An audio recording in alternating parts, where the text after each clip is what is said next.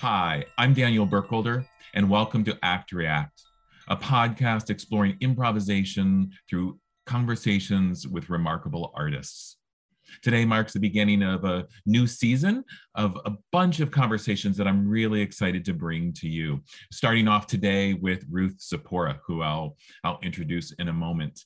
One thing about this new season is that in addition to this podcast, um, we have started a YouTube channel. So because, you know, Zoom and video conferencing is so common now, it's the way we do the interviews and record the interviews. So it's really easy to have the videos ready to just post. So I'm really excited to add this layer, the offering video so you can see us having our conversations in real time. So please check that out if you would like. Otherwise, this podcast um, will carry all the same material.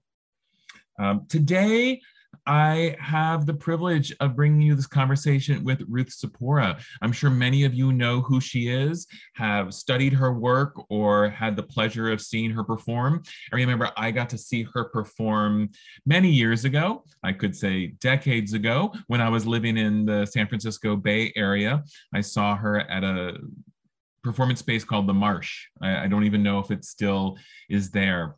I would be impressed if it is with all the crunch of space that has happening in San Francisco. But it was the performance was really a remarkable demonstration of the the depth and breadth of her abilities as an improviser. It, it really has stayed with me um, all these years later. So I was really excited to be able to talk with her. I've studied her work with other people and through some of her writings. So I was a little bit familiar with action theater, but it was great to kind of get in there and have this conversation with her. So I'm going to just read a, a little little excerpts of her bio, and then we'll jump into the conversation. So, called by the New York Times an improviser truly living the moment, Ruth Zaporah has been creating, honing, and teaching her art of improvisation for over five decades. She is the creator of a unique improvisational physical theater method called action theater, which is now practiced and taught by students all over the world. From the start of her experimental classes and performances in Berkeley, California in the 1970s, to the inception and development of action theater as an art form, through the elegant distillations of her work in recent decades, Ruth's career and legacy mark her as one of the foremost theater pioneers of her generation. Ruth is the author of several books on action theater, has received choreography grants, as well as numerous tributes and honors throughout her career. And she currently lives in Santa Fe, Mexico. That doesn't even really, really begin to touch on her work, as you'll, I'm sure, see as we go into this conversation.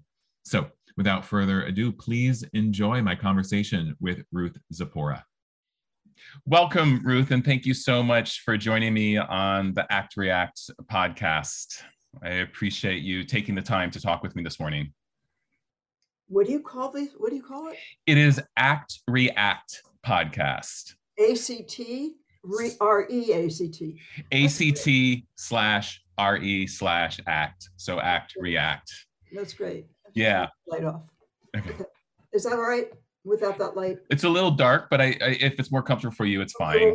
Let me do this. Okay. Okay, that should be a little better. Awesome. Yeah, that's yeah, that's better. That's yeah, wonderful. Yeah. Kind of ghostly before. right. You know, I was um I was reading or rereading the improvisation on the edge and kind of going through some of those essays and stuff like that. And actually, in relationship to the title of this podcast, Act React, there was one little quote that jumped out at me, of course, and it was, I react instead of imagine. Really? I said that? Yeah, you did. Well, you wrote it down. oh, I, I mm, okay. It's so wrong. Tell me why that is so wrong. What the context was where that appeared because uh, the, one of the major components of the practice is, is to not react, but to imagine. Mm. Because react, reacting it, it usually has to do with a, a um, non thought out response. It's just like you touch something hot, you move your hand away, or you see somebody who looks scary and you go the other way. You know, it's an emotional reaction. And yeah. improvisation has no room for that. Mm. At least the, the kind of improvisation that I do. Sure. So, yeah. So anyway, What page? You have to not, let me Okay. know what page that Okay, was. I will, I will, I'll have to find, I don't know if I can find it right this second. I should have Okay, marked you it, but You don't need to look now, but when you find it, yeah. what what the context was. I'll let, I'll let you know, definitely. Okay. Um, so what is it? So then what is imagination? How do you practice that or how do you engage that in your practice? What does that mean for you? Well, I never go at it directly, but when you're in an embodied practice, the body is giving you so much information that you know that's not not anything that you can react to. Oh, that feels good. That feels bad. Oh, I'm, that puts me in a bad mood, or that makes me happy. We don't deal with emotional stuff at all in this practice, at least at the skillful level. You know, the Hmm. beginning level. That's unfortunately what it's all about. Um, and so uh, the body uh, has a language of its own that is indecipherable. And when that connects with uh, images, then the imagination triggers. How that works neurologically, I don't know. I would love to know how that Yeah. all works. But um, uh, a reaction is predictable. You know, we like something, we don't like something, we want something, we don't want something, we're afraid of something, we're brave, we're not afraid of anything. You know, that whole that whole uh, inner dialogue is not relevant to improvisation because we're creating sort of dream worlds in Hmm. this practice. And uh, you've probably seen some, maybe Cassie, you've seen her do performances. I mean, there's nothing emotional going on there, although audience members might, because um, our culture doesn't give us access, doesn't doesn't give us literary or social access to another intelligence that we have. Okay, and so Right. if anybody puts the slightest expression on their face, we call that an emotion Hmm. but you know Right. emotions if you can name what you're experiencing that would usually fall into an emotional category if you can't name it then it's dreamland Oh, interesting. okay and that's imaginal Yeah, I'm I'm wondering like the the thing as you say that I'm wondering how much emotions are kind of socially culturally constructed for us. I do believe that they are daniel because there are different cultures that don't have the same emotions that the western cultures have Yeah. tribal cultures or islander some island cultures or some asian cultures you know i mean and then there and then there's like sadness and there's grief and there's joy and there's you know things that everybody shares Yeah. but but that's not going to get you on a psychiatrist's bench or bed or whatever they do i've never done therapy so i don't know i don't want anybody messing with my mind I've always I, I have done some therapy and most I just sit in a chair, you know.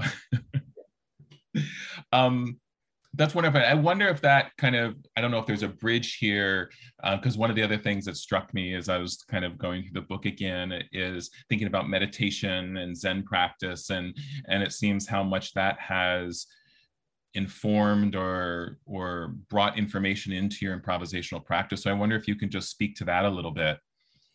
Uh, I went to I was in dancing school from the age of three and Hebrew school from the age of six, I think. And so, uh, I, you know, Hebrew school in those days uh, was quite limited. You didn't really get any philosophic information. I was taught to read and write Hebrew, but and I was taught the biblical stories. But every time I ask a question, that was of interest to me, I was told, well, you have to go to rabbinical school for that, which women aren't, weren't allowed to do anyway. So, so I would ask my father all these questions, and you know, he didn't know. I mean, but he gave me when I was 17, and I don't know why. I mean, it was shocking when I look back on it. What, what how would he even know about this? He gave me autobiography of a yogi to read, and that changed my life at 17 and so then i started seeking uh, those kinds of answers about what am, who am i what am i supposed to be doing here what's this all about is that real? Is everything that i see real? I mean uh, and then we get back to the imagination again. And so that's what triggered my uh, interest and for many years devotion not anymore but for many years uh, you know pretty solid practice and visiting all kinds of um, teachers and people leading. Mostly it was Zen practice because it seemed to have less it, it was more rigorous. And being a dance person, I was Yeah. always and continue to be. A, I'm a rigor was what I was interested in. Yeah. You know, rather than s- s- kind of softer approaches. Yeah. You know, when I was in high school, I just went to a public high school outside Detroit. And in our English department, we had a class called Zen and Emerson. So this was in the 80s, in the early 80s, and it tied together, you know, it related kind of the transcendental writers of America Yeah. with a lot of the Zen practice and stuff like that. And so really since high school, I, I, I have kind of come in and out of meditation practice and Zen, and I also kind of did the Tibetan thing for a little bit and stuff like that. And so, um, kind of meditation, mindfulness, all that stuff is is, is some, a place that I've really connected. Also, that practice of improvisation and and kind of that meditative kind of state, um, definitely. They, they, and it's interesting because there was I have another quote that I uh, this is the last quote I promise, um, so you don't have to like. No, it's a good quote. Ooh, um, and you were- you- you were talking about um, Zen and meditation and improvisation. You said both practices have changed from being something I do to being something I am wherever I am. Mhm. And it sounds like maybe you're you don't have a kind of formal meditation practice anymore. And Uh, not formal. yeah, Yeah, not formal where you've got the whole tonka and you've got the candle and the incense and you're sitting there. No, I don't do that anymore. Maybe upon occasion. Yeah. But very rarely, you know. Yeah. That's not what the practice is about in the long run, I don't think. It's Mhm. about how you view the world, how you view your life, how you view your your your very existence, how you how you view your react reactions to things, yeah, or are they responses to things? They're two quite different things. yeah, Um, so yeah, so it's like it it it's a minute. It's always present. right, I I don't have to sit in front of a candle in order to find it, yeah, and it certainly affected the uh, action theater practice in a huge way. I mean, not only for me, but it's the language that I use a lot when I'm teaching as well. yeah, yeah. I mean, maybe that's a good like. So today, right now in your life, what is interesting about improvisation? What are you kind of interested in exploring, working on, working with? I can't really separate it from my life to look at it objectively. Yeah, you know, from the moment I take the first awakened breath in the morning to the uh, moment I close the eyes and I'm in a dream world or wherever I am, I don't know where you go at night. Um, y- y- you know, just how I pick up the glass of water, I'm aware of how I'm picking up the glass of water, whereas uh, most of us just pick up a glass of water because we're thirsty. We're not paying attention to the lips on the glass. You know, it's not if it's not an embodied experience. We're in our heads a lot, functioning, very functional culture we live in. And so, with enough practice, I mean, there was a group that was just your Cassie's group, who you know, Cassie's in Yeah. the group, and Yeah. Shinichi and a whole bunch of people. And it, it, the whole, you know, five of them stayed at my house, a bunch of them stayed nearby. We were in the yurt every day. I have a dance studio in the backfield. Um, we, we we were improvising the whole time, even if we while we were cooking. I mean, it's a different it's a different way of angling into awareness and perception. yeah. That's lovely. How and so because because training for years i started dancing when i was three years old. Training for years of being in your body. I mean the body it has a life of its own you know and you're kind of partnering with it all the time. And so that is so ingrained in my very being. You know even my family we would dance at night. My dad would play the piano. My mom would sing and dance. My brother would play i mean i was very fortunate to have a, a family that offered me at even a young age alternatives to reading, writing, and arithmetic. yeah, that's that's wonderful. Mhm. um, it's interesting because just thinking about how much our family kind of gives us permission in a way and you know i talk about being a male dancer i started when i was nine years old taking dance classes and Oh. I didn't And- know that about you. yes yes that's that's what i do. That's the main thing i focus on in my life is dancing and you know and my dad and my mom were amateur ballroom dancers competitors. Uh-huh. and and my dad's dad well both his parents were avid square dancers. Oh, so i talk about this lineage of I come from a lineage of men who danced, who enjoy dancing. I mean, neither of them. That would be your book title. Yeah. Yes. yeah, completely. So it's like there was a a permission and like there was never any question whether it was something I should be doing or should not be doing, you know, even though I was doing a different kind of dance than they do, not social dances, but you know, theatrical dance or what have you. And so I think there is something real truth about that of um when our when our families offer us permission. it's Yeah, kind of think it even thing. goes back beyond our families because they got it from somewhere. Yeah. So it, I, I think it's genes. You know, it's just like you have black hair, you dance, or you, you know what I mean. It's like Right. what you're born, you're, what you're come into the world with. i my dad would take movies, uh, even back in I'm 85, so I'm talking about movies when I Yeah. when I couldn't even wasn't even walking yet. He had this little movie camera, and there's one clip where I'm sitting on one of my grandmother's lap, and there's music going on, and I can't walk yet, but I'm like dancing, and they think it's wonderful, and you know all that kind of stuff. So yeah. born with it. Yeah. I Yeah, think we're born with it, right? Yeah. Yeah. It, feel, it, definitely feels that way. Mhm.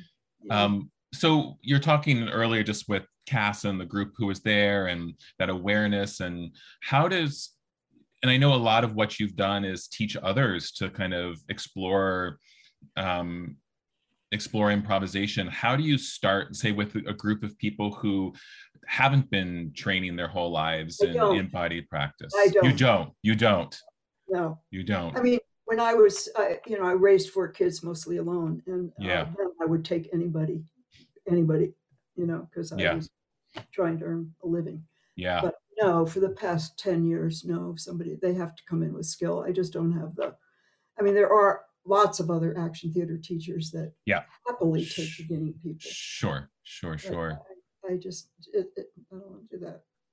I guess- Especially, especially here in Santa Fe, it's really hard because um, I've been here for 22 years, and there's not in the dance and theater world. There's not a whole lot of emphasis on discipline and learning and skill development. It's more about expressing yourself. And Yeah. that- that's not where it's at for me. Yeah. Well, I guess maybe and maybe in a zoom out a little bit and maybe not thinking about just working with say beginners in the form or something, but in general, like what are the kinds of things that are important of developing uh, an improvisational performer that you're interested well, in? Well because of the kind of improvisation that I do, that the first skill Yeah. is to be listening to the language of the body. Yeah. That's the first thing. So there are lots of exercises that that direct a mind to that as content. Yeah. Um, so that would be the beginning. I mean, you know, there are total loads of exercises for that kind of Yeah. thing. Yeah. And then, and then, and, and then, of course, beginners are still thinking their way through it. And, you know, we talk about that. But eventually, Yeah. they realize that that's just a, a block that that you know they want to name people want to name what they're experiencing rather than experiencing it without a name it's just it, it's just a an it's i don't know how i don't even know the word for that it's a climate Hmm. right it Yeah. would be a climate and so that takes a neurological shift in the brain and that takes time Yep. to build these other kinds of pathways. So, um, but right now, you know, I, I just don't have the patience for it. Sure. Of course. That totally understandable. Totally understandable. Right. Uh, yeah, I, I teach at a university. now. I'm, I'm um, for the first time. I'm teaching a beginning modern dance class to non-majors. So it'll be Oh, it'll be many people who've actually never even been in a dance studio before and understand that. So I'm kind of at the other end of gearing up to get ready for all of that.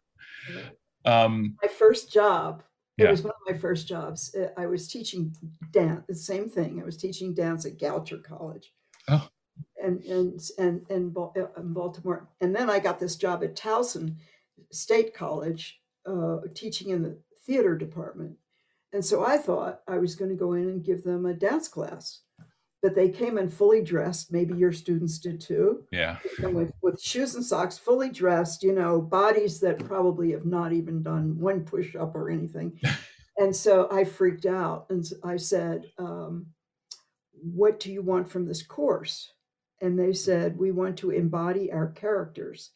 I had no idea what embody meant. Uh-huh. No idea what that word meant. And I had no, of course, no idea what a character was, you know. And so I, out of frustration, I said, okay, we'll walk. Just let's start walking. And then that was that did it for me because in dance class, as you must know, everybody's taught to walk the exact same way. Right. Right? Yep. Here, everybody's walking different ways. And that is what triggered it. I never went back. That's what brought me into improvisation. Mm. I thought hmm. that was so much more interesting. Yeah. For people to be just be with the, you know, be work with the tools you got, not right. the tools you want to have, but the tools you have. So that's yeah. that's really actually I love that work with the tools that you have. Yeah. That's that's a that's lovely to think about. Um, so so thinking about kind of improvisational performance and and stuff like that, kind of like what continues to draw you to exploring to improvising in front of people i mean is that i mean obviously over the last couple years that's been hard to do but um but in general that act of getting up in front of people um without i mean i guess that's a question like how much do you know before you step on stage zero zero yeah you know so, the stage you know the stage I mean, basically i know the stage i know yeah, what the yeah. is going to be i know yeah. what, the, what the theater is going to be like yeah. whether people are going to be closer for you know i know right, right. all the, all that kind of stuff. Right. But uh, no, I have no, I have no not a clue. Yeah. Not a clue what's going to happen. That's why I do it. Can you say more about yeah, that? I love that. Because I go into this altered state and you can't predict you can't predict the content of an altered state when you're in an unaltered state. That's not going to mm-hmm. happen. So no, I, right away. I mean, I've been doing this for so long. Yeah. That, you know, I mean, I started performing at Miss Pim's ballet school when I was six years old. Right. And so, yeah, I, I, no, there's no thought that that. I mean, the no thought thing be, prior to a performance probably kicked in maybe 30 years ago, 25 to 30 years ago. Okay. And uh, and it has to do with the meditation practice. You know your mind is quiet. You're, i'm not worried. I know i can even if i'm not in the mood i can still pull off a decent show. Mm-hmm. i have that confidence. Yeah. Even though afterwards i know that i was working it. You know that but that right. at this point in my life that's not going to happen anymore. I would quit if that happened because it's painful. Uh-huh. right? it's not fun. It's painful. right right right right. No, I want to get on the magic carpet and being taken somewhere, you know? Right. No pain, just like dreamland. That, mm. That's the whole obsession. That's why people get obsessed with it. Yeah. Because you're finally free of yourself and everything and whoever you think you are and whoever you, whatever you think you like and don't like and are good at and not good at. No, you're you're totally free of that and you're just being taken. You're being taken and you're allowing yourself to be taken. Mm-hmm. That's hard for a Westerner. Yeah. Do you think? Do you, what do you think allows someone to be to reach that point where they can feel that, where they can experience that, where they can do it consistently? I think consistency is the word, and and passion and great desire because it's not easy. Mm-hmm. Sometimes mm-hmm. it's like you're burning in hell. It is so humiliating and so devastating, and you're so much shame and embarrassment. And, you know that that and and and but the other is but you know there's this light out there.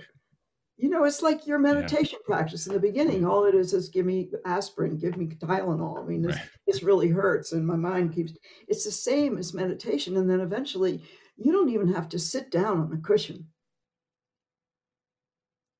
anymore. Right. Yeah. You know when i'm working with teaching improvisation or working with a group of students or with a group of other professionals and we're kind of preparing um, for a performance uh, and I think about this like I, you know, I've, I've, uh, when I was in, I was in grad school around 2000, 2001, and an independent study course that I did was to take your action theater book with a group of friends, and we went through the whole that series of exercises. The first book, yeah, oh, yeah, that must we, have been fun. Yeah, it was great. It was so great, and it, it, and I, and I, I think from that, partly from that, I definitely thought about like, oh, how do we continue to break down all of these elements mm-hmm. so that we can pull them apart? So then later we don't have to think about them. We Perfect. we just we just know them, Perfect. you know, or they're available, you know, like thinking about space and rhythm and timing and relationships yeah, and yeah. like all that stuff, like taking the time to like differentiate all those parts to then right. hopefully it call integrates back together. Um, and I always think of this as a, it's like a it's like an arc of maturation, mm-hmm. and because um, I think about like I'm also a Feldenkrais practitioner, so I think thinking about like you know infant development and how they learn how to move is like they eventually they have to learn all the different parts of their body over time and then they can put it back together and move more coordinate you know with more coordination and i also think that this training of improvisation is like that it's like we need to like te- tease it all apart. That's right. When I was uh, at some point, I was living in Berkeley. I mean, I lived in Berkeley for 30 years, and I opened a studio with Al Wunder. Do you know who Al? No, I don't know. He lives in Australia now, he was with Alwin Nikolais' company. Okay. And he sure. moved to California, and, and uh, another and a woman named Terry Sendgraff. I'm not sure what state she was from, but she was she combined. She was the first person that brought trapezes yes. into dance studio? Yes, yes. So the three of us opened a studio. No. Why am I telling you? Something you said. Oh, darn. Sorry. Erase That's okay. that. That's all right. Erased. this is what happens when you get old. You, know, you start this great idea, but then you never get to the finish line. yeah, wonderful. Yeah, well, mm. I'm I'm Cassie is like really on my back with this I, to write a third book because the first the one the book that you're referring to is like a beginner's book. These yeah. are the introductory, and then the, then there's a second book called the manual. It's not a book; it's a it's a workbook, and uh, so it's all exercises, and it's mostly about a lot of it is leans on narrative, especially for dance people. That's really hard. Yes, really hard to talk yeah. It was really hard for me. And thank goodness for Bobby Ernst, you know, really hard for me. And and I couldn't sing either. And thank you, Rhiannon, because we were, you know, we would just have studio dates in the Bay Area. It was a vibrant, incredible. We got money just to go and practice in the studio. We got we got money. so uh, yeah, so the second book leans on narrative more as far as exercises. Yeah. And then this next book that I'm starting to accumulate ideas is more basic. It's about the eye. What role do the eyes play in it? Because most people mm-hmm. just look forward you know, like I'm just looking at you. Yeah. But when you're in an improvisation or you're telling somebody a story, like I'm demonstrating it to you right now, of when I was walking through the forest, there were too many trees. I felt so claustrophobic. By activating my eyes, I'm in the experience. Otherwise, I'm out of it telling it to you. Mm-hmm. That is so hard to teach people to do. Yeah, that's brilliant. And then and then there's so we've got the eyes and what happens inside of a pause a pause has two functions. One of it, one function of the pause is, is, is it defines the rhythm of the actions. They're phrases, pauses, phrases, pauses. Phrases can be short, long, whatever. And then there's a pause. Or if you're working with a partner, you do something, you pause, and then you're experiencing your partner. What what is your information that you're delivering? A pause is not a stop. The improvisation is continuing in the pause. It's just that you're not moving your bones.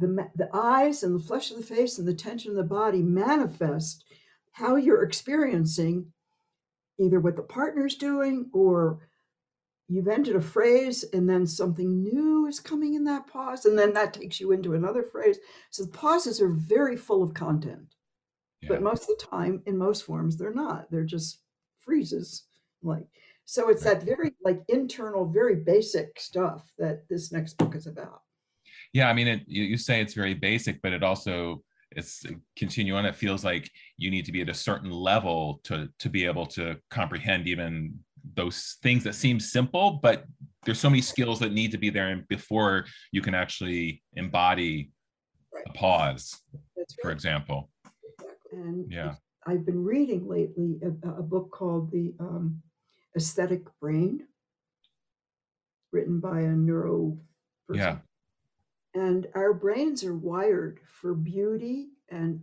order. Hmm. And uh, so that there, you know, definitely beauty, but it, it's not beauty in the pretty sense. Yeah. It's beauty like a sunset or like a tree that's got some greatness to it or a human yeah. being, whatever. We're wired for that. And so I, my, my, I, the reason why I started investigating it is because I see with my students where if their, if their thoughts get too much in the way, the thing's not going to work. You have to let the thing tell you what it wants, and then it connects to the neural to the to our neurological makeup. When you when, yeah. but that is the that's probably the final stage of mastery of any art form. The final stage. Did you see that Jack Jackson Pollock film? Uh, which one? The uh, doc- it, oh, what's the actor's name? Uh, yeah, the, the, yeah, yeah, yeah. The the yeah. like the yeah. biopic one. Yeah. Yeah, yes, I did. There's one scene where the painting's on the ground and he's like splashing paint and it's all a dance. Right. And he and that is a great that if I could find that film or even remember the name of it, I could probably look it up. That would be a great thing to show students that hmm. he, he steps back and he sees the painting and the painting tells him what to do and how to you know respond. He steps back. He's constantly obeying orders given by the work itself. Mm-hmm. And he has the skills to do it. Right. He doesn't even have to think about skills. At some point, you don't think about skills because the yeah. show is telling you what you need to do. Yeah. And you have the skills to manifest it. Yeah. Yeah, without a doubt. Great Thank talking you. to you. It's my favorite subject. Well, again, I just I, I I don't want to keep you too long, and but I really appreciate you taking the time and just sharing some thoughts about improvisation and, and your practices and all that kind of stuff. It's um definitely an honor to include you as part of this podcast in this. Yeah, my pleasure. Yeah, I, I, like it. I like these interviews because I I hear myself say things that I, you know, surprise even me. Yeah, stuff yeah. you need to add into the the next book, right? maybe so. All right. Well, okay, Ruth, thank you so much and have a wonderful rest of your day. Thanks yeah, again. You too, Daniel. You're doing great work. I appreciate you really. No, thank you. Bye-bye. Bye. Well, thank you so much for listening to my conversation with Ruth Zaporah. I hope you enjoyed the conversation as much as I did. Please check out the links below so you can find out more of what she's doing out in the world these days. Next week, um, I will release the next conversation with my friend and colleague, Nicole Bindler. It is a wide ranging conversation about improvisation, politics, somatics. Many, we touch on many, many subjects. And as, as I posted online recently, like whenever I have a conversation with Nicole, I always feel like I leave it a little bit smarter. And I'm sure you will too. So please join us uh, next week for that conversation. And until then, live spontaneously. Take care.